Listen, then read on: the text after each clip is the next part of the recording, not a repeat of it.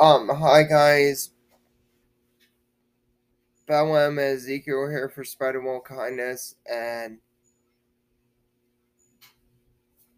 I wanted to call in here tonight, girls, and tell you I'm sorry that I didn't do show today like I wanted an episode of my podcast, but I wanted to tell y'all um we're gonna do one tomorrow and for sure, and I just want to come and apologize to every single one of you transgender women that are females like me. And I just want to say I'm sorry that I did not do my show. And I apologize to each and one of y'all. And I'm fixing to hop off here and I'm going to go to bed. And then we will do our podcast tomorrow at some point.